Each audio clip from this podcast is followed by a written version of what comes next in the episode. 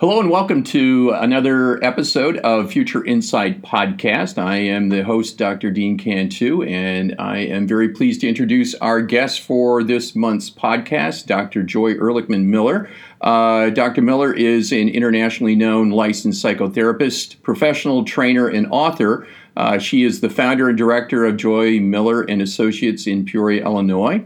Uh, she is an Illinois licensed state uh, licensed clinical professional counselor as well as a certified master addictions counselor.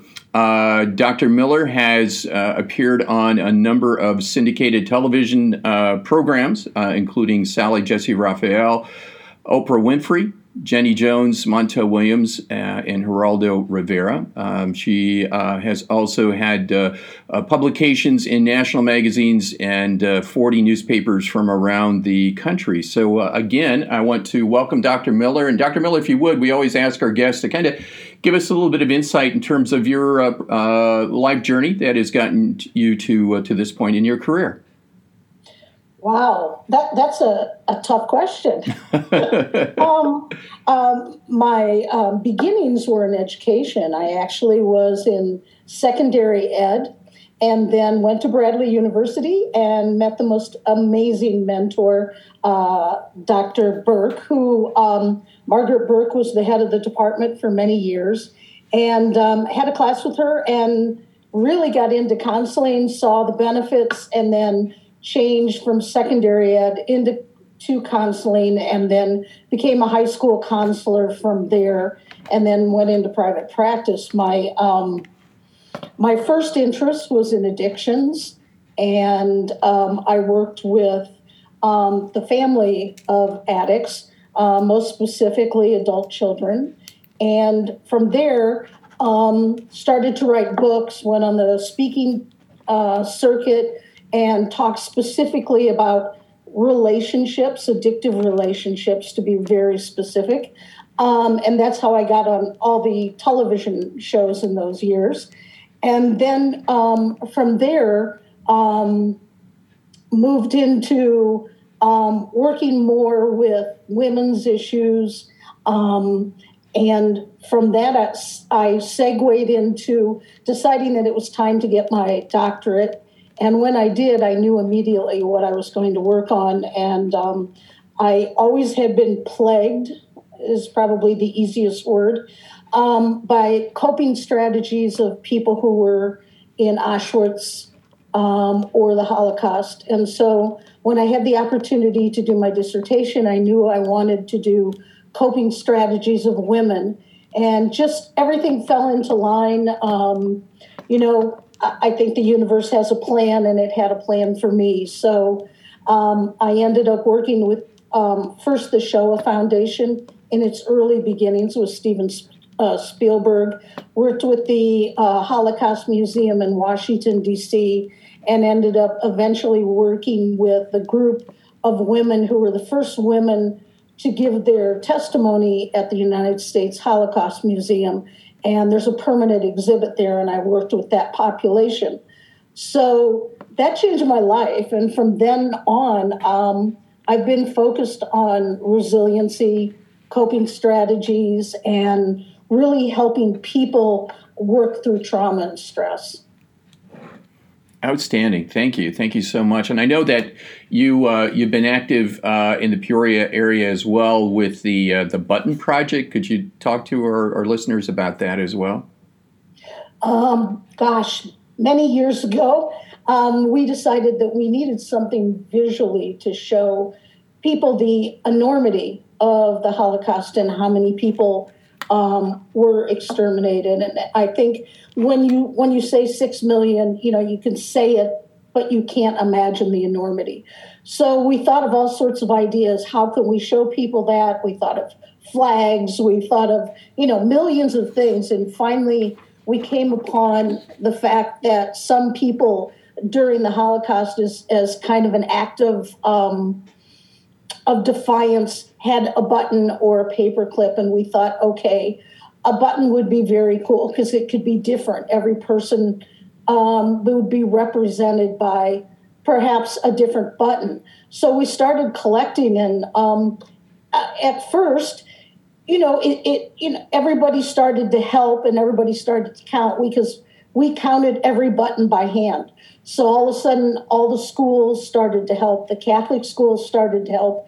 And then um, there was a button company in New York that found out about it. And they literally delivered 3 million plus buttons to my door oh my at gosh. my office. And so then we needed a lot of people to help count, which ended up happening. We, um, at the end, had so many buttons that we collected 11 million. So it was 6 million for all the Jews that were exterminated and 5 million that for the others. So that would have been the homosexuals, Catholics, um, other people that um, the Nazis felt were inferior. So uh, each button was um, counted by hand and then put into structure. So um, the ones representing the Jews were in stars, and uh, the others were put in triangles because they had to wear a triangle of different colors. So um, it was an amazing project. Um, the whole city came together. In fact, the country came together. We ended up getting buttons from um, every state, which was it was just an amazing project that came together. So it's now located um, downtown in Peoria at um, the museum. And, and, you're right. And actually, I had the opportunity uh, with our department, uh, one of our uh, back to school activities was to pay it forward, as we talked about. And that was one of the activities that we engaged in. And you're right, it's a powerful message and a powerful experience for those that participated in in creating uh, this, but also those that visit, uh, uh, you know, uh, every uh, you know throughout the year, you know, since the exhibit has been established. So, um, thank you for that. Appreciate that. Another activity that you've been involved with is as CEO of the Resiliency Forum. Uh, which produces uh, uh, the uh, resiliency conferences, and you just finished one up here uh, not long ago. Um, uh, could you talk a little bit about that uh, that conference, both in terms of it's incredibly impressive in terms of the the footprint, the global footprint you have, and, and the the list of, of, of speakers is is again equally impressive. So, if you could talk a little bit about that, Dr. Miller, and then also about some of the the messages and some of the takeaways from this year's resiliency uh, conference? Um, well, we this is uh, we just completed our our third uh, resiliency conference. The first one was an in-person conference, and it was our traditional one. Um, you know, where people are in the audience, etc.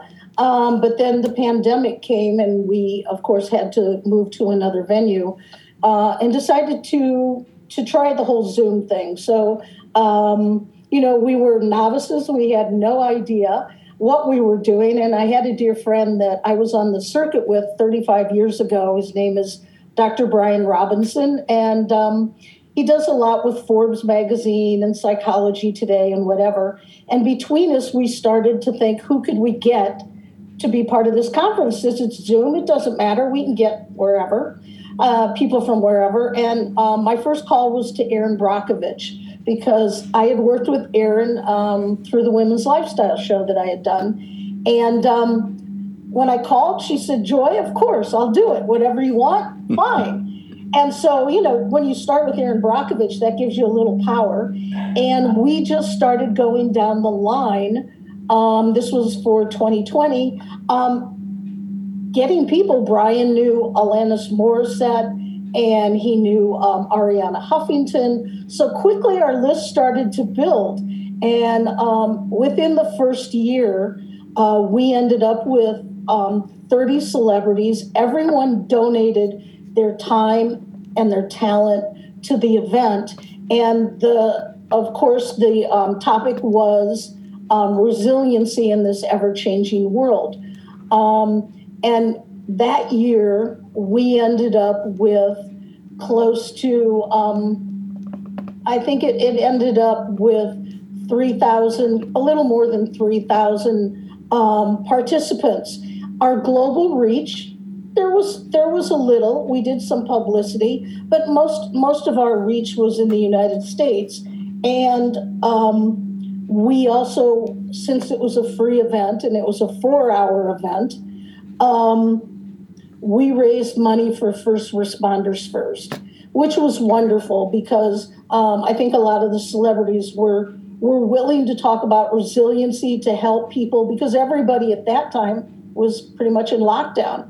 So um, people were very eager to get this information. The celebrities were very eager to help out. Um, and then we had to decide are we going to do it again? I mean, none of us knew what was going to happen. We were really excited about our results. And um, when we started to do last year's um, conference, people came out of the woodwork. I mean, it's kind of like right now, everybody's, a lot of people have heard about it. It's very easy to, um, to access celebrities that we couldn't reach before.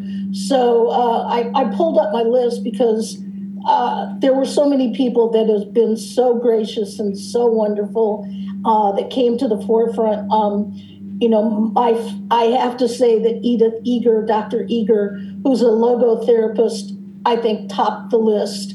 Um, if you don't know her, she is the uh, most amazing. Uh, uh, she's a clinician. She's a psychiatrist. She is just off the wall amazing. Uh, Oprah calls her life changing, and that is for sure. She's 94 years old, she's a survivor, but her message is not about adversity as much as it is about hope and change and the power that you have within you. Excellent. And people came from everywhere to hear Dr. Eger. I mean, spe- specifically from like Vietnam, Thailand, Europe, every place in Europe. Uh, she posted something, and within 10 minutes, I had 700 registrations, and that's her reach. Oh my gosh. But we had we had Arianna Huffington, Jack Kornfield, uh, Jericho Brown, who was uh, the poet laureate, Ray LaHood. Um, let's see, Alanis Morissette came back. Um, Pete Buttigieg um, made a statement. Alisyn Camerota from CNN uh, Tito Jackson from the Jackson Five, um, our own Lori Russell from the university, um, Christine Neff, who talks on compassion. So we ended up with, uh, let's see, we ended up with, at the end, 44 speakers, 37 of them were celebrities, and seven, excuse me, Seven were global influencers because we found that it's not just the United States that's working on resiliency, there are many places around the globe. So we ended up getting, getting um, influencers from Ireland, Australia, Canada, Rwanda, uh, did I say Ireland, Jordan, and they all came together and they talked about the projects they're doing in their country, which was amazing to see the similarities and how everybody is working on basically the same types of, of things. And when we went global, everything exploded. And we ended up with almost 7,000 participants for last year. Um, once again, four hours of continuous, um, minute by minute uh, activities and speakers. And um, you know it's a free it's a free uh, webinar and people loved it. They came back and they watched it again. It was available for um, for about 72 hours. So some people watched it a couple times and um, the reviews were sterling. I mean just unbelievable. So of course we're working on next year's and we already have about uh, i think a dozen people that have already celebrities that have said, sure, fine, I'm, I'm ready to do it again, ready to do it again. That's incredible and very impressive, and it's it's great to see everyone coming together, you know, to contribute. Uh, and, you know, and and I think that um, you know the message certainly would resonate no matter what the the context, but within uh, the context of a global pandemic, I think it, it you know it uh, it magnifies uh, the the critical import of of the message of resiliency and and thriving in, in this dynamic, ever changing world that you talked about. You you were getting feedback as well from the participants that were responding to you um, about coping strategies that they have employed. Um, uh, during the pandemic, uh, and and you've talked about how this is, you know, how we're moving from you know surviving or survival to thriving. What are some of the? And I know it's early on, and you just have a, a tremendous amount of, of, information and data that you're getting back. But what are some of the uh, uh the patterns or some of the uh, uh, strategies that you you see that individuals are employing within the, the global pandemic? Well, we um, we added this question to our registration about um, two months into the process of registration. So I ended up with approximately 4,000 different uh, respondents. That doesn't mean how many different answers they gave. So, what uh, we basically asked was, How have you survived? Um, or endured during the pandemic. Um, so there were people that wrote 20 things, and there were people that wrote one or two. Um, so um, doing it the old school way, of course, I did it by hand and tallied everything. Um, so it was quite a feat. Um, and what I found, which wasn't, I have to say, it wasn't surprising to me because it somewhat replicated my dissertation but what we found was that the number one thing that people said that has helped them is connections. Um, mm-hmm. And so, first was their connection to family um, in general. Uh, and then number two was friends um, or colleagues. Number three was religion. And number four was um, their connection with the the universe, for lack of a better term, nature, exercising, their pets, you know, just things around them. And the last one was their connection with themselves. So many mm-hmm. people talked about how this was a time to become introspective and how they changed the messages and reframed messages within themselves and used mechanisms that they had learned to become stronger. So, once again, um, everything surrounded the theme of connection, and it was dramatic. Um, there were other answers, but typically they they fell in one of these five areas. That's interesting, and, and you know, it, it, was as as I'm listening to you talk, it was the, as though uh, those connections uh, had certainly been impacted uh, and and were, were were in many cases uh, denied uh, during the you know at least at the height of the pandemic, uh, threatened whatever the case might be. Um, so it's interesting that that that is this the human desire to reestablish those connections on this side of the pandemic, um, and to not only reestablish them, but almost it sounds like uh, invest in them even more deeply than uh, than in the pre-pandemic period. And and it's also interesting to hear you talk about that introspection that occurred as well. Uh, and it would be interesting to kind of juxtapose that, you know, with what what was going on before the pandemic, and maybe it's this renewed appreciation, you know, for that, you know, for that self-reflection that may not even have been present or, or taken for granted, perhaps in, in the pre-pandemic period. And maybe people didn't give themselves the time right because we all had time more than and we still do um, but I do believe that you're that you're very correct that in the early stages um, we yearned for connection. Um, we found new and exciting ways to connect. Maybe not as fulfilling, but they were ways to connect, whether Zoom or podcasts or connect in, in different ways. But people dramatically said this made a change, and and and when I go back and I look at my dissertation and I look at how women coped in Auschwitz, which was different than how men said they uh, they coped. Women overwhelmingly said they coped because of love and connections. Mm-hmm. So for me, I wasn't surprised. Yeah. I was, however, surprised that so many males noted um, love and connection. So I think we've come a long way. Um, that it that I think in general, everyone has come to the realization of how important relationships are in their lives and connections are, and that um, tasks and what we've done and what we do and what we achieve is fine. But in the big picture, um, it's about connections. Absolutely, absolutely. It, the uh, the last question I've got, Dr. Miller, if you could uh, uh, again speak to our audience. Uh, many of our listeners, uh, as you know, are engaged in higher education uh, as well as in K twelve education, and in the, the, you know within the pandemic. And I was just thinking here, you know, it, it impacted us. Uh, you know, at the end of uh, you know uh, the school year, academic year 1920, in the spring of that year, all of 2021, and now we find ourselves still within the pandemic in 21, 22.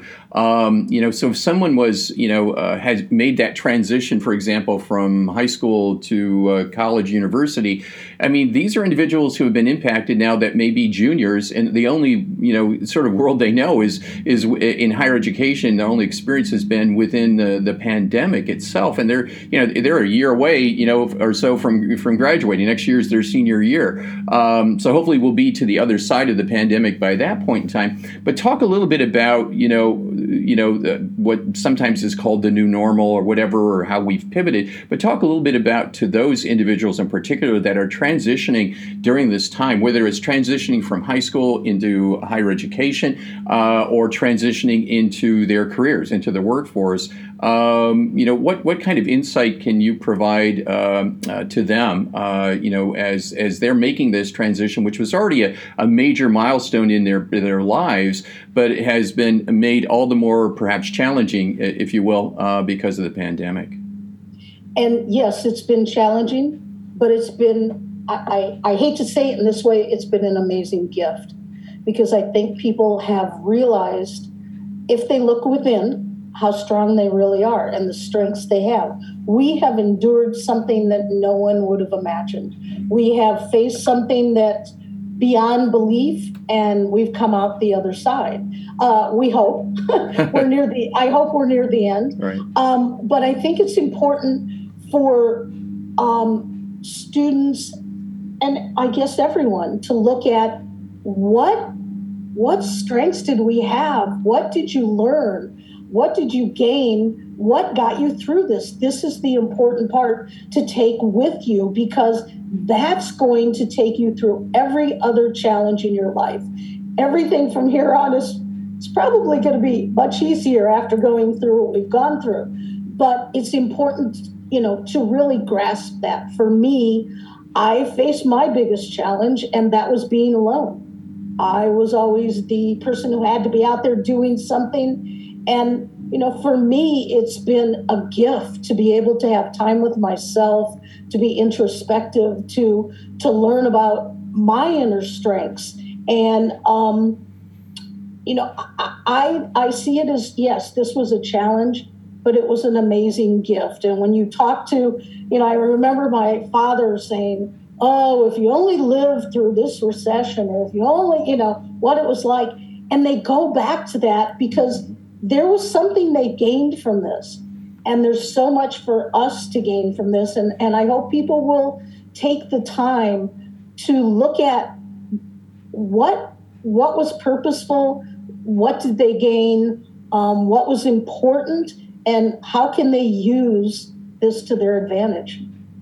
That's a, a, great point. That's a great point, particularly when you look at you know at generations, for example, that had shared experiences, whether it's through World War II or shared experience of you know the Great Depression. Uh, it really did become the prism through which they they viewed the rest of their lives. So it uh, you're right. It's it's a it's a powerful event that uh, allows for even greater breadth of, of, of skills and knowledge to to come out of it on the other side and apply it for the rest of your life. Um, again, uh, thank you, Dr. Miller. I want to thank you on behalf of the Future Insight uh, uh, uh podcast for joining us here uh, today. Uh, and I want to thank our listeners as well. and until next time, again, we hope that you um, have a, a healthy and a, a, rewarding experience over the course of the next month. Thank you.